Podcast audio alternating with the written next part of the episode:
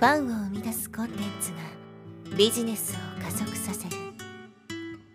アポロオフィシャルポッドキャスト。超ブログ思考。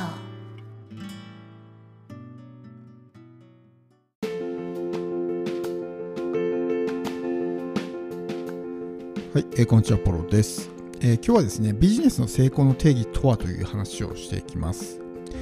あなたにとってビジネスの成功とはですね、どのように定義づけているでしょうか。ちょっと考えてみてほしいんですけど、まあ、一番分かりやすい指標としては稼いだ金額ですね。売上とか収入とか、まあ、それが大きければ大きいほど成功というふうにね呼ぶかと思うんです。でもちろんビジネスっていうのはそういうお金の上で成り立っているものなのでお金っていうものがそういう価値のね判断基準というか指標になるのは、当然と言えるかなと思うんですけどもそこだけをですね見ているとちょっとなんかね、えー、ずれてきてしまうこともあるんじゃないかなと。もちろん自分もお金を稼ぐためだけにやってますって人はそれでもいいんですけど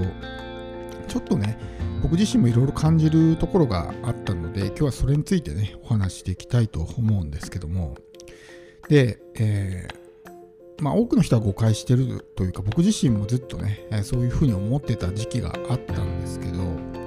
収入をたくさん稼いでいる人イコールすごい人みたいなね、えー、イメージがあったんです。収入をたくさん稼いでる人、まあお金をたくさん稼いでる、売り上げがたくさんある人、イ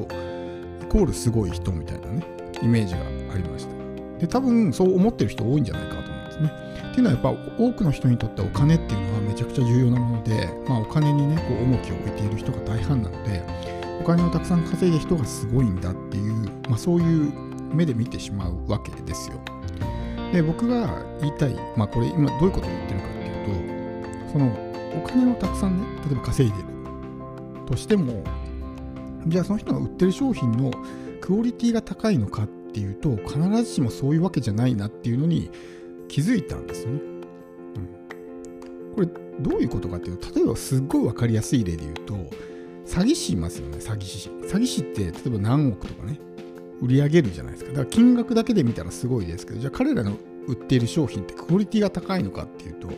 むしろクオリティ低いですよね。クオリティが低いから詐欺になるわけですけど、その払った金額と、ね、受け取る価値にこう不釣り合いな状態が発生するので、まあ、詐欺とね、まあ、こう騙されたっていうふうになるわけですけど、単純にお金稼いでるっていうところだけを見ると、彼らはすごい人、売っている商品もすごい一流のクオリティの高い商品だっていうふうに思うわけですけど、実際はそうじゃない。とんでもない粗悪品だったりするわけですよ。で僕たちも自分たちの商品って基本的に無形商品で自分の知識とかねスキルとかそういったものを、コンテンツにして販売するとかあるいは、ね、コンサルみたいな感じでこうセッションにして販売するとかってやってると思うんですだからこうたくさん売ってる人の商品ってすごくクオリティが高いのかなって思ったら実際はそんなことなかったりするんですよね例えば他の例で言うとね、Kindle 出版のノウハウを教えますって言って、例えば50万とかね、1個講座を売ってる人がいるとするじゃないですか。で、実際その蓋を開けてみたら、とにかくここならとかね、クラウドワークスとかで外注しまくって、本出しまくれみたいな、何の再現性もない、むしろ全然稼げないノウハウを教えてたりするわけですよ。で、その人、講座を運営してる人自身の売り上げを見ると、何千万とかっていうお金を売り上げてるわけですけど、じゃあ彼らの売ってる商品が素晴らしいのかっていうと、決してそんなことはない。むしろ粗悪品と言われるようなものに当たるような、ものになってしまうわけですよ。クオリティの低い商品ですね。だから、売っている人そのものがすごいかっていうとそういうわけじゃなくて、彼らがすごいのは、売るっていう能力はすごいと思うんですよ。そういう商品をたくさん売る、大きく売るっていう能力に関してはすごいと思うけども、じゃあその人自身がすごいのかとか、その人が持ってるノウハウがすごいのかとか、その人の商品がすごいのかっていうと、必ずしもそういうわけじゃない。でそういったものを目の当たりにするとですねなんか稼いでる金額とその人の凄さって全然こう一致しないなっていうことに僕はすごく気づいたわけですね。だからこうお金をいっぱい稼いでる人ってなんかあの人すごいなってそういうバイアスで見るから全てがすごく見えるんですけど実際売ってるものは全然大したことないみたいなことが結構あるので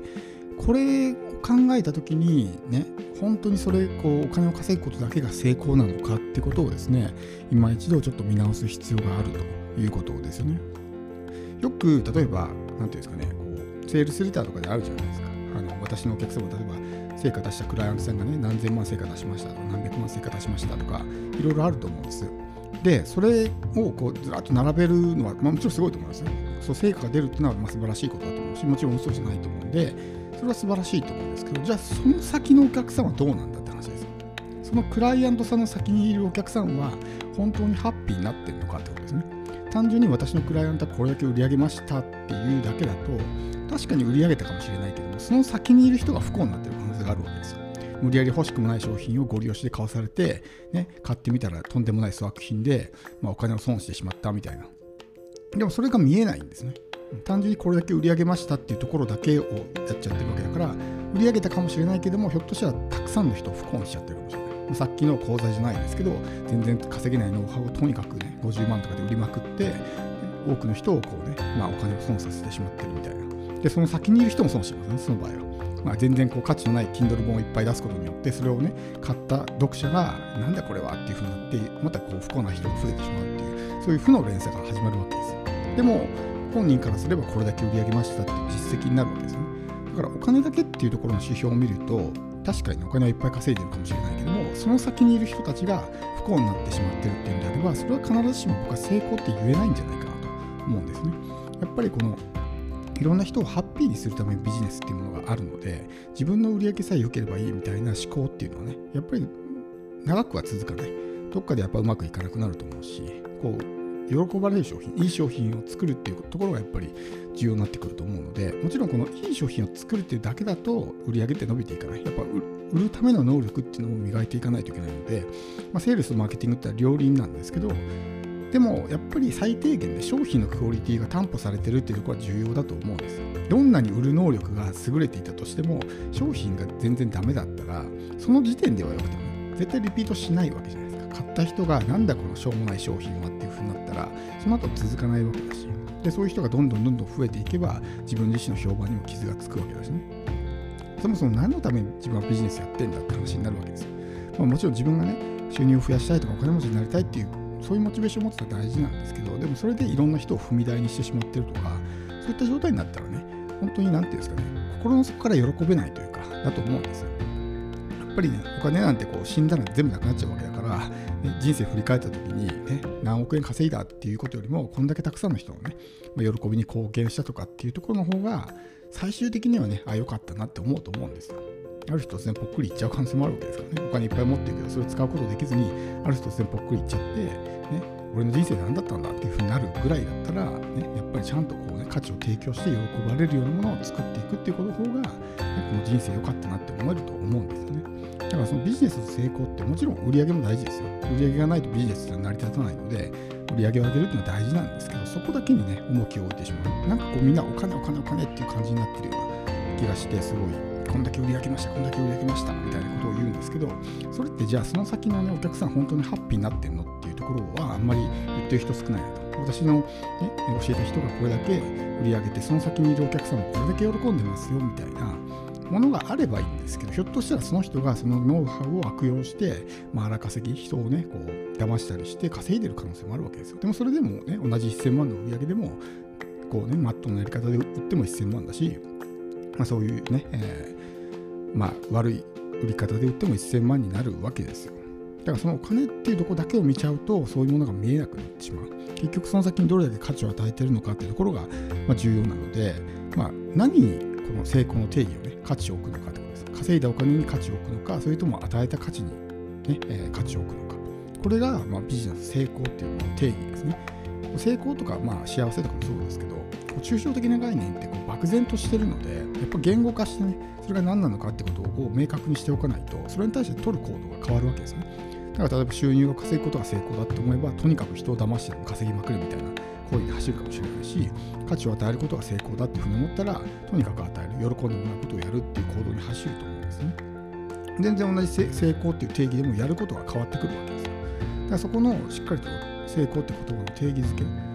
もちろん両方ねバランスよくやるのがいいんですけどちょっとあまりにもお金にこう傾倒しすぎてしまう。お金ってすごい持ってるパワーが多いので大きいのでやっぱねお金稼いでるイコールすごいみたいな意識を持ってる人って多いと思うんですけどそれによってさっきの本質が見えなくなっちゃうわけですね。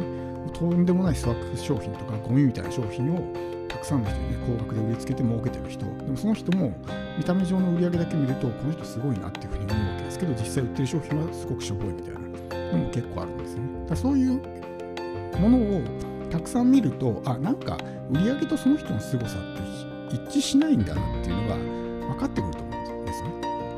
例えば Kindle とかで売られている本とか読んでみてランキング上でか読んでみたら中身がととてつもなくしょうもなかったとかねそういうのをたくさん経験するとあなんかそういうのとね、えー、売り上げとその人の凄さとか商品のクオリティとかは一致しないんだなって分かると思うのでそうするとねやっぱり本当に大事なことは価値を提供することだって気づけると思うのでもちろんお金稼ぐことも大事ですけどそれだけが全てじゃないよっていうのは今回のメッセージ。